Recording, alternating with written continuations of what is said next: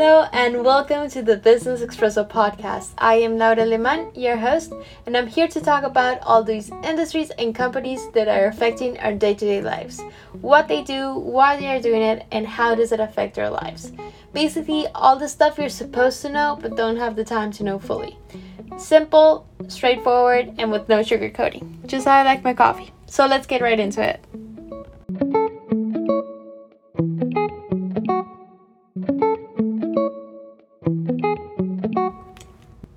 Guys, and welcome back to the Business Espresso podcast. Today, the topic is going to be a bit odd. It's all about influencer economy. We all know the term by now influencer. It's basically talked every single day, either on social media platforms or news platforms, or even in our conversations day to day. But what does this actually mean? What does influencer actually mean? Is this a real job, even? Do they earn money? How do they earn money? All of these questions come up.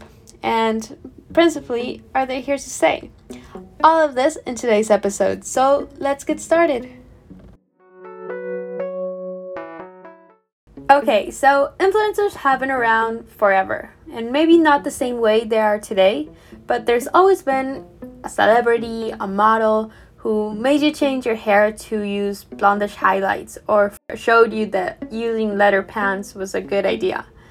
Basically, it's a figure. Uh, it can be an individual, it can be an animal, it can be an animated version of a human, I don't know that has an authority on an amount of people, and as the name recalls it, influences others to buy or do certain things. Now, the version we have today of influencers are all those very attractive individuals posing on jets or on desert islands, promoting a clothing line or a makeup collection on Instagram, YouTube, and any other social platform.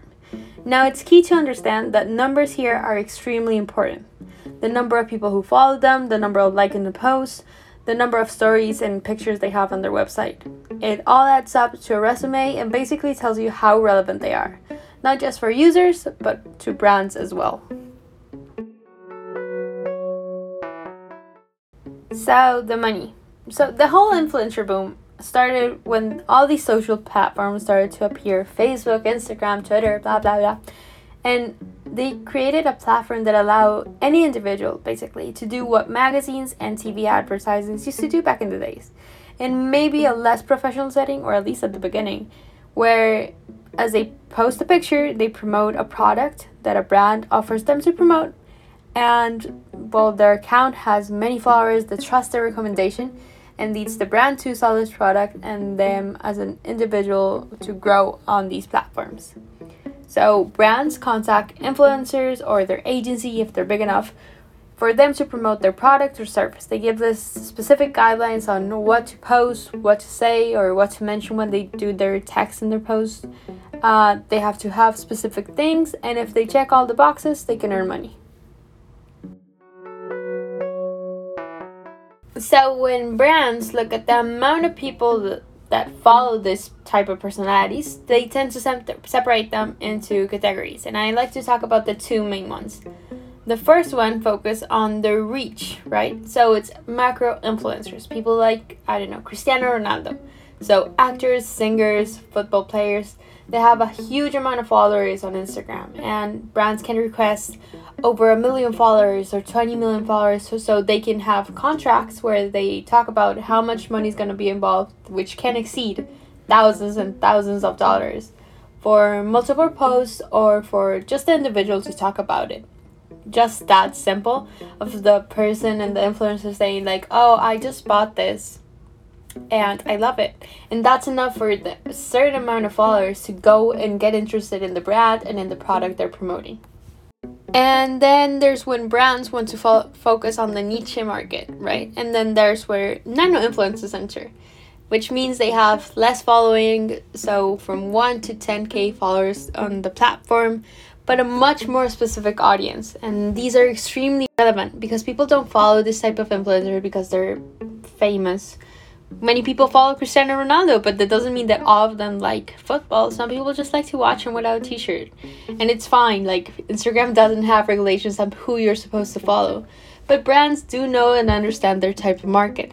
So when these nano influencers have 10k followers, they are mostly sure that they follow them not because of the personality who the person is, but because of the content it has. And if your product aligns with the content it has, it's probably to align with what people want. So they're gonna get a much bigger result, better results for a less cost than paying the amount Cristiano Ronaldo or Selena Gomez has to promote a single product.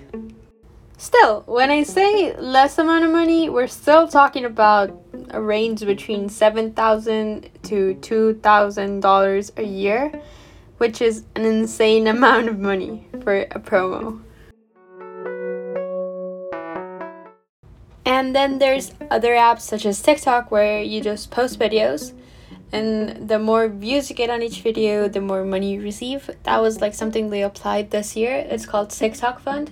So basically if you're you follow certain requisites and you're over 18 and you classify to what they require, you can apply and earn money and considering the amount of views each video you post has.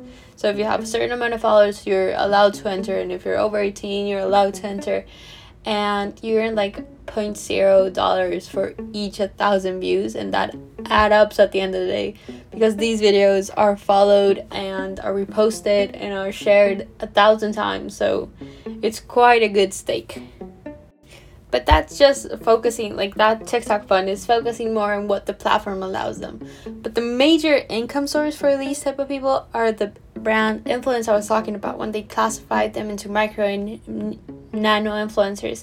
They receive huge amounts of money for the brand deals they make. So, why is this all so relevant?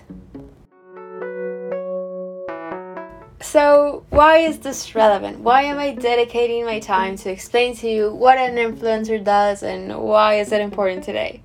Well, basically because businesses are finally understanding that they have important and credible value in our life today. It's not a bad thing. It's just the evolution of advertising in a way. If there wasn't change, brands probably wouldn't have a budget destined for influencers, and in a way or another, criticize or not, they are changing the way consumers purchase things. And as anything in business or in any industries, brands have to adapt to all change. Social media and so on has become key to our everyday lives. Apparently, people spend an average of one to three hours daily on social media globally. I believe it's more. And with the growth of e commerce on its own, it's only creating a steady path for the growth of this influencer economy. According to Business Insider, the influence market industry can be valued in $8 billion in 2019. So, because it's a new industry, of course, people are going to be skeptical, especially if I'm saying you can earn money for posting pictures. But it's a real fact that it's in a today these are the type of marketing strategies that brands are using. These are the type of things that are creating a new industry or a new platform for a new era. You want to know why it's done so well? Because of one word only, and it's cost. What in other situations and past years, an advertising for a weekly magazine or even monthly magazine required a professional photo shoot, hiring models, costing the ad, and everything now has decreased to basically the contract between the brand, the influence, the shipping things of the product, and that's it. Posting on Instagram doesn't have a fee. So it might be continue to be expensive. There is a amount of credit to it, but it's not as expensive as it was before. Now it doesn't mean that every advertising as we know it's now focused on influencers, but it does it has created a new section and it has become key to what keeps brands growing. As I was doing this, like the investigation for this, uh, I came across a TikTok very randomly of a guy talking about how he had a 9 to 5 job and at the same time he had a side hustle, a small business. I didn't know what it was about. And then the, this influencer mentioned it on his stories, and basically, after he mentioned it, the amount of the amount of orders he received was so huge he couldn't handle it by himself. And it sounds like such a negative thing, but it was such a positive thing to show that these individuals have such power in bringing voice to those who cannot calmly do it with like common marketing techniques and it demonstrates the importance of influencer marketing are nowadays especially in a like in a generation that focus so much on social media so for a better example and i can even do a podcast on this brand alone and it's gymshark. And if you don't know what gymshark is well i don't know where have you been but gymshark is a fitness apparel line clothing line and it started with just two friends ben francis and lewis morgan. They were both university students. Francis worked as a delivery guy in Pizza Hut and he started designing, well, he was very passionate about fitness, right? And he started designing this fitness apparel for guys in his parents' basement. And it started like a small London startup and now it's valued for more than 1.4 billion dollars. I mean, and considering that the fitness apparel industry is such a huge like it's such a huge industry with well established brands such as Nike and Adidas, it's very hard to compete with these. So, what did he do? Among many things, because I'm not saying that his brand grew just because of this technique, but I'm saying that one of the principal reasons was his advertising campaign, and it was with influencers. At the beginning, he understood that the best way to approach his audience, which was young, uh, very fitness focused, and well, obsessed with social media, I guess, was through them. So initially, he paid as little as $500 a month to each influencer to promote his brand. And I remember like years ago, the I saw like two or three fitness influencers like saying, "Oh yeah, Gymshark," and "Oh yeah, it fits so well." It was mostly guys. Then I saw a lot of girls, and now I see them everywhere. Every fitness influencer talks about it. I can't find one that doesn't. And even if you see their Instagram page, which has 4.9 million followers, that means 4.9 million people watching everything they post. And it's not even like personal posts or like things about them. No, it's reposts from their influencers. So they continue to manage this marketing technique, which is amazing. And his tactic also led the brand to have more than 2 million followers on TikTok. That's 2 million people watching 30 second videos that can be reposted or sent to their friends and seen multiple times for free.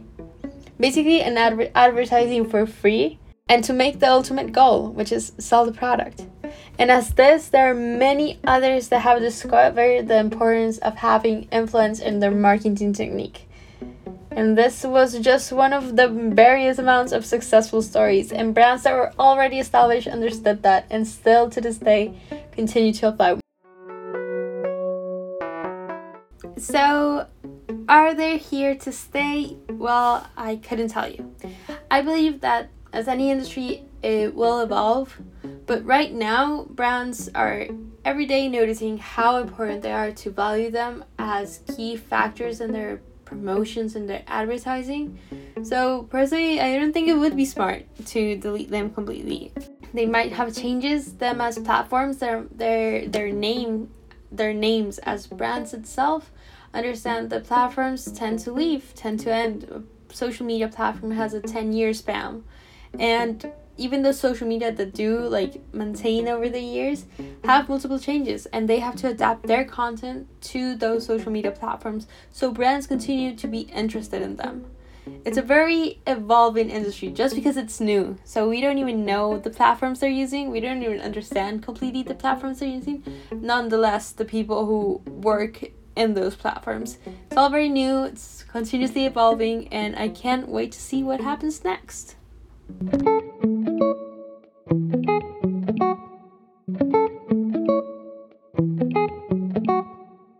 So that was today's episode, and just thinking about it, all these social media situation, we live in such a weird era. Like the fact that you get paid so much money just to post pictures and tell people about your lives and like what you choose to buy in a grocery store, I don't know.